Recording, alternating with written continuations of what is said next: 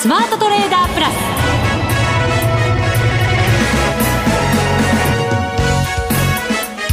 全国のリスナーの皆さんこんにちは。内田まさです。この時間はザ・スマートトレーダープラスをお送りしていきます。この方にご登場いただきましょう。国際テクニカルアナリスト、福永博之さんです。こんにちは。よろしくお願いします。よろしくお願いいたします。はい。先週お休みで。はい。誠に申し訳ございませんでした。はい。テクニカルアナリスト協会のお仕事で海外に行かれたと。はい、ヨーロッパだったんですそうですね。イタリアのね、ミラノに行ってきました、ね、どうでしたか？いやいや、本当にもうですね、ヨーロッパ、ちょっと前までは、はい、ね、もう皆さんお忘れだと思いますけども、ギリシャショックだとかね、はい。えー、ヨーロッパの景況感はまだまだ、で金融緩和続けてるしという話ありますけど実際にはもうあのヨーロッパ特にミラノとかですね私が行ったのはもううん十年前です。十数年かな？前ですけど、はい、あのー、まあ治安は悪くて車はボロボロで。その当時は。当時は、はい、ところが今回行くとですねもう高級車マセラッティがバンバン走ってましたね。バンバン？バンバン。言い過ぎてません？大丈夫ですか？あと車の僕あのよく見るのは車のバンパー見るんですよねバンパ事故ぶつけられてないかとか？そうそう。ぶつけていやぶつけられているかどうかっていうよりもそれを直してるかどうかが重要なんです なるほどなるほど、ええ、綺麗でした？綺麗でした。じゃあお金もある？多分、ね、だからもうボロボロのままでは乗らないというね。だそういう、まあ、最低限ね一番やっぱお金使うところか使わないところかで言えば最初に使わなくなるところじゃないですかそうですよね。ね。で、はい、特に向こうなんかフィアットだとかね小型車が結構あのえー、主流ですから、まあ、普段使いというかねそうそうそう本当に街の中を動く道具として使われてますからね、そうですよね。ですからそんな中で、まあ、高級車が走っているのを見ると、えー、まあ、やっぱりヨーロッパドラギさんイタリア人でしょ？そうです、ね、金融緩和やっぱりやめるんじゃないかなとかね、そういうの肌で感じましたそうですねなんかそういうふうにちょっと思ったのとあとはやっぱりこうハイテクがあのミラノで、あのミラノで怒られますか あのミラノって伝、あまあ後でもいいんですけどね、伝統のなんかね、そういう歴史のある街と思うじゃないですか。はい。でもね、意外とハイテクがね、いろんなところに入っててね。そうですか。うん。例えばちらっと。例えばちらっと。はい。映像ですよ、やっぱりね。映像ですか？はい。はい、映像とかの映し方が、うん、あのー、まあ、向こうはやっぱりそういうのをアーティストとしてやってる人がたくさんいるんだとは思うんですけど、はい、その辺の映し方だとかあとグラフィックがまあ、やっぱりあのいわゆるコンピューターグラフィックですよね、はい、その辺の作りなんかがもうすごく綺麗で。それもまたでも芸術っていうところに入ってくるんですかねね本当そうですよね。ですから、まあ、そういう意味では本当にあのちょっと印象が変わったのと、はい、やっぱり景況感が良くなってるなっていうのの両方をねあの、まあ、本当にあのちょっとした期間しかいませんでしたけどまあ、感じてきたと。なるほど。ですので、ドラギさん、今度の、あの、ECB の理事会の後、ね、何言うかちょっと想像してます。そうですよね。妄想じゃないですよ。注目 肌で感じてきましたからね、妄想じゃなくて、ね、妄想じゃないです想像の意見になりましたか。ねはい、なるほど、はい、それがじゃあ、相場にどのように現れてくるのか、はい、このところ、はい、見ていかなきゃいけませんね。ええ、さあ、それでは番組進めていきましょう。この番組を盛り上げていただくのは、リスナーの皆様です。プラスになるトレーダーになるために必要なテククニック、心構えなどを今日も身につけましょう。どうぞ最後まで番組にお付き合いください。この番組はマネックス証券の提供でお送りします。スマートトレーダー計画、よーい、ドンさあ、それではまずは足元の相場から振り返っていきましょう。まずは株。日経平均株価が85円47銭高、21,448円52銭で引けています。29年8ヶ月ぶりの13日連続での上昇と。いうことになりました。いや、本当に僕あの、先週の11日ですかね。はい。あの、日本を立ってですよ。帰ってきたというか、まあ向こうでももちろんニュースは見てましたけど、あれよあれという間にですね、2万1000円に乗せて、鬼の犬間にじゃないですけどねいやいやいや。もうね、帰ってくるなって言われるのが怖いぐらい。いない時のが上がってる。そうそうそう、上がってるっていうね。もう本当にもうどうしようかと思うぐらいのあれでしたけども。ねでも、ここまで上がってくるとテクニカル的には本来だったら、はい、加熱感も出てきそうなところですけど。いや、もうあの、加熱感は出てるんですよ。もう出てますか、すでに。基本的に今日で13連投ですから、はい、あの、よく言うそのサイコロジカルラインっていうので見ますと、もう100%。そうですよね。ね。あんまりないことですけど、なんかちょっと前にもそういう話聞いたような気がしなくもないのは私だけですよね。いや、それでですね、はい、この13連投っていうのが、1988年の2月10日から、はい、えー、同じ年の2月の27日まで、はい、これ以来ということで、まあ、あ二十数年ぶりというですね、えー、話29年ぶりか。29年ぶりですね。ね、という話になるわけで、これ過去1回しかないんですよね。はい。だから今回で2回目なんですよ。2回目。長い日経平均株価の歴史の中でも。はい。そして最長っていうのが、まあこれももう皆さんね、いろんなところでもう、あの、おし、まあ知ってらっしゃるとは思うんですが、あの14日。はい。で、これが1960年12月の21日から1961年の1月の11日まで。はい。で、14日連続の上昇。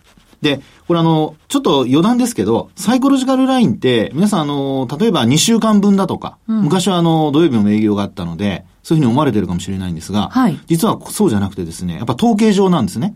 あ、そうなんですか？これ作った人が日本人なんですけど、はい。考えた人が。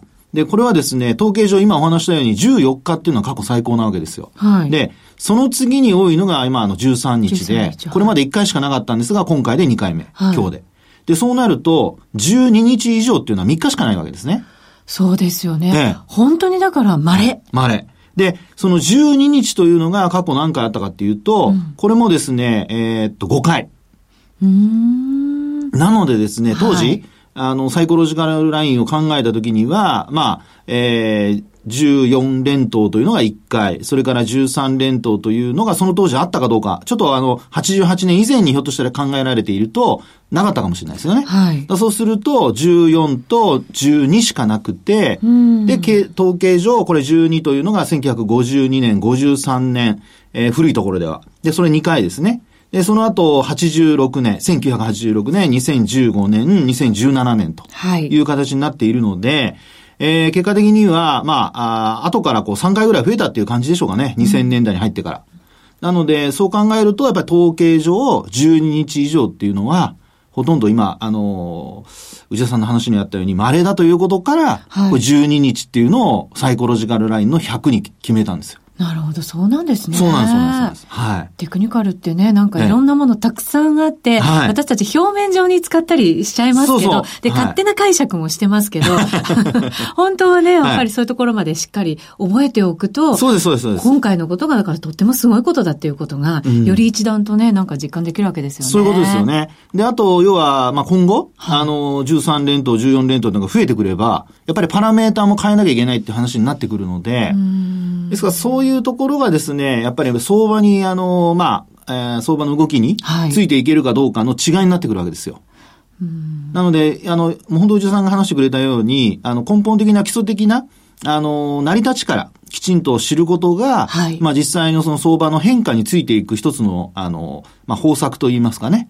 えー、ポイントになっていきますので、まあ、そのあたりをですね、まあ、今回まだ、あの、13が、まあ、2回目っていうことなので、えー、えー、そんなに数は多くないんですけど、これからもし連投記録がね、あの、続いたり、あるいは数が、こう、増えてきたり、っていうことになると、まあ、やっぱりサイコロジカルラインの12日間っていうのもちょっと見直さないといけなくなるのかなというね。そうですよね。あの、はい、相場を作っている人たちって言ったらいいのかな、が変わってきてるわけじゃないですか、昔と。やっぱり、今って機械も入ったりとかして、相場のトレンドが出やすかったりとか、走りやすかったり、はい、行き過ぎやすかったりとかっていう。そういうね、そうなるとやっぱりそういうところに見直しも、はい、もしかしたら必要なものも出てくる可能性はありますよね、今後ね。そうですよね。ですから、あの、まあ、えー、いろんな、あの、パラメータを変えたりっていうことが今後やっぱり重要になってくるのと、はい、テクニカル分析でやっぱりトレードされている方は、どの期間を今のその相場に合わせて使うのかというね、うん、そのパラメータといわれるそのえー、まあ、期間だとか、あるいはその数値をですね、どういうふうにこう調整するのか。はい。それが、やっぱり今後、あの、まあ、トレーダーにとってはすごく重要になってくるのかな、と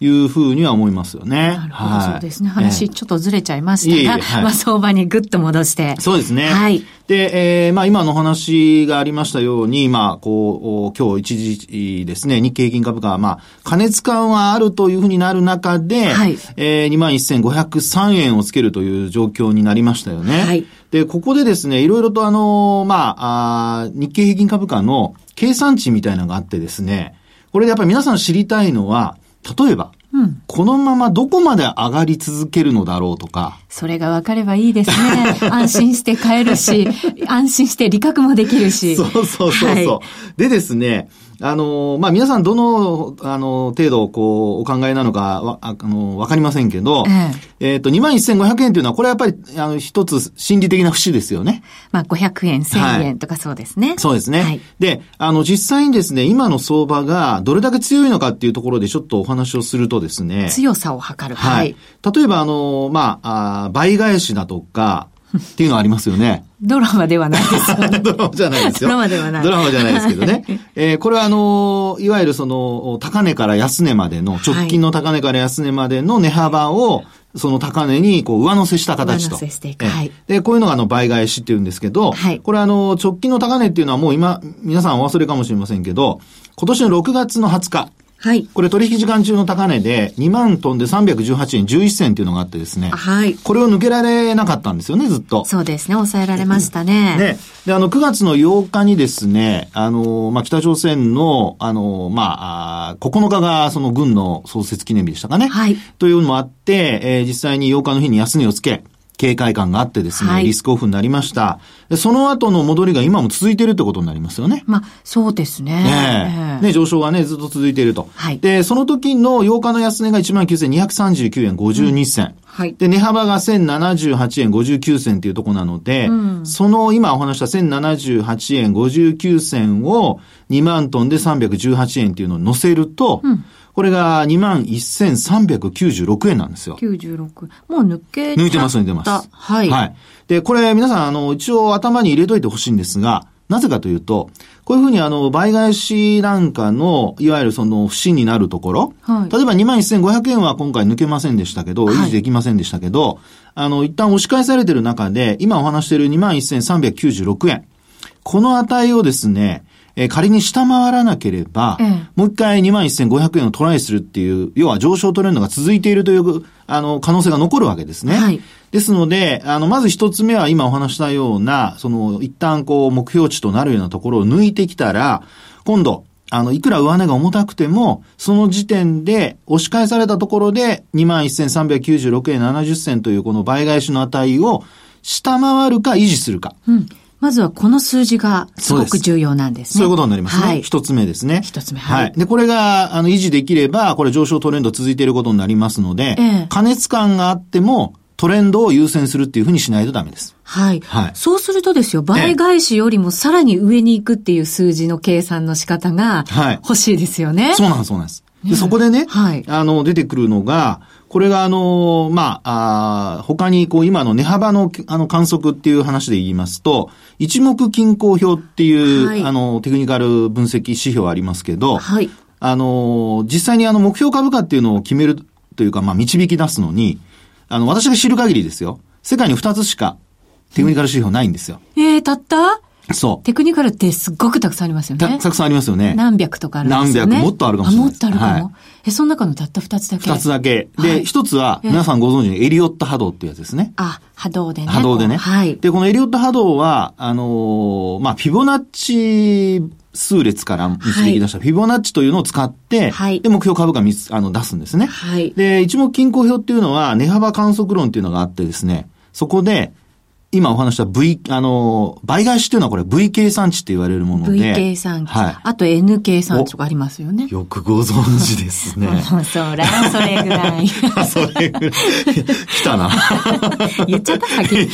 いいんです、いいです。あの、今のね、N はね、もう実は抜いちゃってるんですよ。もう抜いちゃってる。はい。で、その次の一番というかまあ、三つある中で、V と N ともう一つ。なんだろう。E っていうのがあるんです。E 計算値。E 計算値はい。いいって計算できます？チャートに当てはめられます？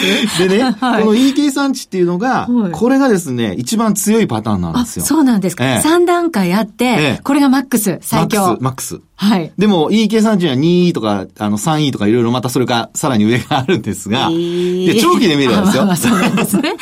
でね、あの、いい計算値っていうのはどこをいうふうに計算するかというと、はい。例えば、あの、今お話したように、あの、9月の8日が一つの安値になってるじゃないですか。はい。で、その前の高値が6月の20日ですよね。はい。で、その6月20日に上昇するまでのところで、えー、まあ、要はその手前のところの安値っていうと、うん、4月の17日ですよね。はい。あの時もフランスの大統領選挙があって、ああ、そうですね。ね。はい、で、あの、ルペン、まあ、女子がですね、勝つかどうかという話で、リスクオフになったわけですね。はい。ところがその後の値動きと今回の、あの、9月の8日以降の上昇っていうのは結構似てるんですよね。うんうんうん。で、そこからすると4月のその安値、はい、これが18,224円68銭。はい。で、これとですね、えー、6月20日の2万トンで318円11銭。はい。で、この値幅をまず計算します。はい。そうすると2093円43銭というのが出てくるんですよね。2000? 93円。はい。43銭ね。43銭。で、この値段を、はい、この値幅をですね、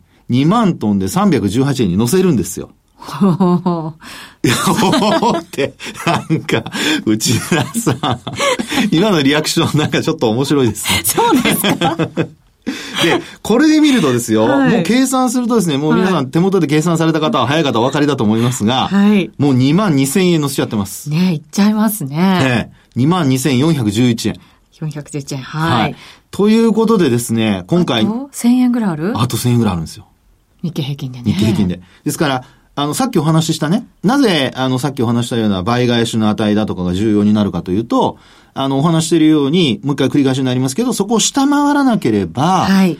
倍返しの値を、まあ、要は上を維持していると。で、そこからですね、上昇トレンドが続くとなると、加熱感よりもトレンドの方が、まあ、優先されて、はい、そのまま、まあ、加熱感を冷ましながらっていうこともね、横ばいでいけば、あの、えー、あるいは10円安、20円安ってなっても、うん加熱感、今お話したサイコロジカルラインだけじゃないですけども、はい、移動平均線の乖離率なんかも、あの、株価が横ばいであれば近づいてきますから。はい、そうなんですよね。ね支えてまでくれるし。そうです、そうです。はい、なので加熱感が冷めてくるということになりますので、まあそうなるとですね、今お話しているような、2万1500円もし乗せたとするとですよ。はい。年内本当に2万2000円台っていうのも、ひょっとしたら。うん。これ今日の、福永さんの目力が、強いこと強いこと。目力ってあった。ほら、これはね、見てる私しかこう伝えられないわけじゃないですか。そうですね。そうなんですよ。そういう福永さんの様子でね、その相場感をどれだけ福永さんがさ、なんかさ、じゃなくて、信じてるかどうかっていうのがこうわかるじゃないですか。まあね、本当にね。そうなんですよ。いや、この番組でもそうですよ。あのね、一時期弱気に傾きそうになったところでも、はい、ね、あの、皆さんにですね、ね、いやいやっていう話でちょっと踏ん張りました。踏ん張りました、ね。内田さんにもちょっとあの、プレッシャーがかけられましたが。そうですよね。頑張ってきた甲斐がありましたね。ようやくなんかぐんと伸びてね。そうそう。芽が出て、はい。ちょっと葉っぱが出てみたいな感じになってきましたけど。ただですね、ここに行くためには、やっぱり今日の上昇で、PR、日経平均の PR がおそらく15倍台乗せてる可能性ありますよね。はい。昨日が14.95かなんかそうだったと思います。15倍に近づいたところまでありましたので、そう考えるとこれから決算発表がね。そうなんですよね。はい。本格化してきますから。ただ、はい、そこにも結構期待感って高まってますよね。ね。で、あとニューヨークダウンのあの PR もですね、うん、これも実はもう19倍超えてるんですよ。そこまでいってますか？そうなんですね。ですから、まあ、S&P500 でも、まあ、20倍には届いてないんですけど、えー、ニューヨークダウとほぼ同じかちょっと下ぐらいかな。なのでですね、あの、このまま、もし、その、まあ、業績面での、あの、期待が裏切られるか、あるいは期待に届かないっていうふうになるとですね、はい。えー、一旦は、今のこの上昇の、あの、動きというのが、まあ、要は加熱感もあり、で、トレンドは続いてるんだけども、これはもうみんな、やっぱりあの、降りたら乗れないというのが分かっているので、はい、あの、一部リグー場面はあってもですね、あの、本格的にこう自分の持っているものを全部手放すということはやってなさそうですよね。というのは、今日もですね、あの、はい、商いを見ていただくとわかるんですけど、出来高が15億2000万株、はい、代金が2兆4100。はい。ね。ですから、あの、2兆4000億円ってそんなに多い。そうなんですよね。ね、レベルじゃないですよね。しかも出来高は、まあ少ないですね。そうですね。で、あの、ただこの出来高の少ないのは、えあの、もう皆さんよくご存知だと思うんですが、あのー、えー、株式併合なんかをやってですね、はい、売買単位を1000株単元になったものを100株単元にこう変わってるじゃないですか。はい、なのでですね、あの、同じ売買代金でも、これまでまあ、例えば3、えー、300円で1000株売買していたものを、はい、3000円になって100株売買するのと同じですよね。はい、金額ではね。そうかそうか。だから単純に比べられないんですね。そうなんですね。代金の方で見ていかないと、そうです、そうです。あの、わからない。時系列で見るときには、あの、代金の方を見た方がいいと思います。なるほど。これはもう東証さんがそういうふうに、はい、あの、変えてきてますのでね。はい。で、これに沿って、あの、企業側もいろいろ、あの、まあ、単元を切り替えていると。うん、で、株式併合やってるってことなので、まあ、このあたりが売買高の、あの、減少というか、増えない理由だと思うんですね。はい。はい。なので、売買代金を見ることによって、まあ、時系列での比較をするとなりますと、あの、まあ、2兆4000億円っていうのはそれほど多いわけじゃないですよね。はい。まあ、どちらかというと巡航速度ぐらいの。ですから、あの、もし日経平均株価が、あの、今お話したような高値をつけるとかっていう局面になった時に、ボリュームベースで見た時には、まあ、やはり3兆円に近づくとか超えるとか、まあ、そういう状況で、あの、商いが大きく膨らむというね、まあ、それがおそらく、あの、天井をつける時のパターンになるのではないかと。はい。商いから見た場合ですけどね。なるほど、まあ、そういうのもちょっと、あの、皆さん、えー、考えていただくと、まあ、今後の参考になってですね、なおかつ、まあ、利益を伸ばしたい人は、まあ、そういうところまでは、まあ、全部持ち越すっていうのはちょっと欲張りすぎると思いますので、はい、利確をね、一部しながらというふうにしていただくといいのではないかなと思いますけどね。なるほど。はい。福永さんが強気だということでね、まとめてまだ、まだ今のところで、業績が皆さん、ちゃんと見てくださいよ。そうですね。はい、これからですからね、そうですね。ねはい、はい。以上、スマートトレーダー計画、用意ドンでした。日本株投資をお楽しみの皆様。今、新大統領が誕生し、注目のアメリカへ投資してみませんか？米国株に興味はあるけど、英語だし、知らない企業も多いし、なんだか難しそうだなと思っている方。実はそうではありません。米国株は1株から購入可能。株価は100ドル以下の銘柄が多く、1万円もあれば、あなたもアメリカ企業の株主に。少額から投資でき、始めやすいのが米国株の特徴なんです。の企業では配当は3ヶ月ごとに支払われ、配当金をもらえる楽しみがたくさん。最近は日本でもサービス展開しているアメリカ企業が増えており、日本人にも身近になったことで、米国株投資を始める方が増えています。マネックス証券の米国株取引サービスはお得がたくさん。手数料は業界最安水準。特定口座にも対応。取扱銘柄数はオンライン業界最多の3000銘柄超。さらにさらに、米国株を初めてお取引されるお客様には、最初の20日間限定で、取引手数料を最大3万円までキャッシュバック。米国株なら、マネックス証券。今すぐ、マネックス証券、米国株で検索。当社が扱う商品などには、価格変動などにより元本損失、元本超過損が生じる恐れがあります。投資にあたっては、契約締結前交付書面などを必ずお読みください。マネックス証券株式会社、金融商品取引業者、関東財務局長金賞第165号。ザ・スマートトレーダープラス。今週のハイライト。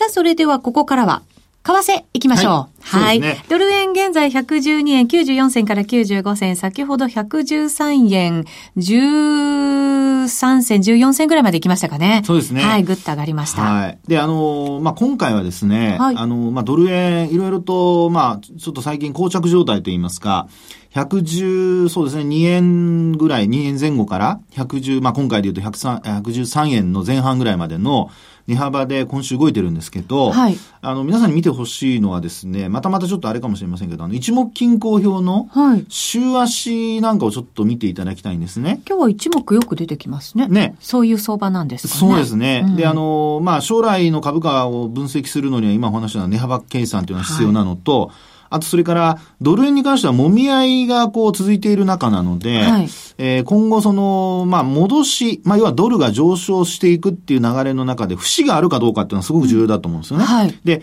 あの、冷やしで見ると、もうすでにあの一目均衡表なんかは全部上に抜けてきているので、まあ、いわゆる三役好転とかっていう形になってきているので、問題ないと思うんですが、はい、あの、一方でこの週足なんですけどね、うん、ええー、まあ、ローソク足だけ見ると、あの、雲の上に出てきていると。はい、ようやくですよね。ね。で、出てきて、ちょっと今週はなんとかこう、その上を保ってるっていう状況ですよね。はい。で、あと、来週以降の、そのドルが強含むのかどうかというところで見てほしいのが、うん、あの、週足の地高スパンなんですよ。週足の地高スパン、はい。はい。で、これ見ると、どうですか？ローソク足に沿って、ピクって上に上がってきてません、上がってきてますね。ね。えー、で、あと、来週っていうことになると、これ113円超えてこないとですね、はい。ローソク足の上に抜けていかないんですよ。ああ、そうなんですね。えはい。ですから、あの、もし強含むとなれば、えこの地高スパンを見といていただいて、で、あのー、まあ、これ一周足になりますから一週間の動きにはなるんですけど、ローソク足を下回らなければ、まあ、基本的にはドルが強含む展開が考えられると。はい。そうすると114円台の前半っていうのも、ありということになってきますよね。うん、なるほど。はい。はい、一方で、あのー、まあ、ローソク足を下回るような地高スパンの動きになったり、あるいはそのローソク足そのものがですね、あの、抵抗体って言ってる雲ってね、俗に言っているところの、はい、まあ、上限あたりを下回るってことになると、これはまたまたちょっとこう、ドルが、上値が重たいっていう流れになりかねませんので、ですから、あの、まあ、皆さんに一週間通して見ていただきたいのは、もう特に今週末から来週にかけて、はい。あの、地高スパンの動きを見ていただいて、で、ドル円が強含むかどうかっていうところのですね、参考にしていただくと、はい。あの、デイトレードをされる方よりは、どちらかというとスイングでね、あの、売買される方には、あの、参考になるんではないかなっていうふうに思いますね。うん、大きな流れしっかり。そうです、そうです。見ていくということですね。はい。ですから今のところは、まあ、ドルが強含む上方向、あの、ドル高方向がまだ続いているという状況ですね。はい。うん、114円台つけてくるとなると、これ2回ぐらい、まあ、止められてるところではあるわけですよね。はい、大きい。さすが内田さん。まあ。そうです。だからそこを抜けてくる可能性があるってことですよね。ああ、そうなると本当もっとその先の高値115円台であるとか、っていうところが視野に、今度は入ってくるわけですよね。そういうことになりますね。118円ももしかしたらみたいな。ちょっと強気すぎます それはね、まあでもね、あの、その、もしそういうふうになってきたら、はい、あの、月足を今度見ていただいて、はい。あの確認していただくと。はい。そうすると、節があるかどうかっていうのは見えてきますから、はい。まあ今回はちょっと、あまり、ほら、先を言うとほら、まあ、そうですよね。アノマリ的には、止まっちゃうっていうことがある。そうですね。はい。はい。このあたりで やめておきますか。はい。はい、ユーロもねそうそう、先ほどあのね、ヨーロッパの話教えていただきましたけど。ね、で、ユーロなんですけど、これユーロドルをちょっと見ていただくと。ユーロドルを見ると、はい。これ、冷やしですね。はい。で、一目金庫表で見ていただくと、もうあの、もう、あの、抵、えっ、と、抵抗体。抵抗体、はい。えー、の中に入ってまして、はい。もう完全に持ち合い相場です。そうなんですよね。うん、動かなくなってきちゃいましたね。ですから、あの、ドル円で考えた場合、うん、あの、まあ、今ちょっとドルが強含みって話をしましたけど、はい。一方でこのユーロドルで考えたときに、ユーロが強くなっていかないと、まあ、ひょっとすると、まあ、ドルがどっぽ高になればいいんですが、ならないとなると、やっぱりその動きも限定的じゃないですか。はい。で、えー、考えるとですね、あと数週間、1週間、2週間ぐらいですかね、抵抗体を抜けるんですよ。ほっといても。ああ、横ばっていっても。そうです。横ばっていっても。はい、って考えると、えー、あの、月末、あるいは11月、ちょっとこう、ユーロドルの動きが出てくる可能性があるので、はい、そのあたりもですね、また、あの、金融政策なんかとの、あの、話と絡めて、見ていただくといいのではないかなと思いますけどね。これちなみにあの、私と福永さんの数値が一緒かどうか一目わからないんですけど、はい、下に抜けるんですか？上に抜けるんですか？これはね、今のところですね、はい、あの、抵抗体を上に抜ける。上に抜ける予定。そのままいけば。そのままいけば。はい。はい。ということになりますかね。そうするとユーロがちょっと上方向で、はい、ということになってくるわけですね。ただ抵抗体は狭いのでね、はい、ほんのちょっとした動きで上下動いてしまいますから、はい、あのしっかりと抜けた時上抜けるか下に抜けるか確認をしていただきたいと思います。はい、わかりました。さあ、そろそろお時間となりました。ここまでのお相手は、福永博之と内田まさでお送りしました。それでは皆さん、また来週ま、この番組はマネックス証券の提供でお送りしました。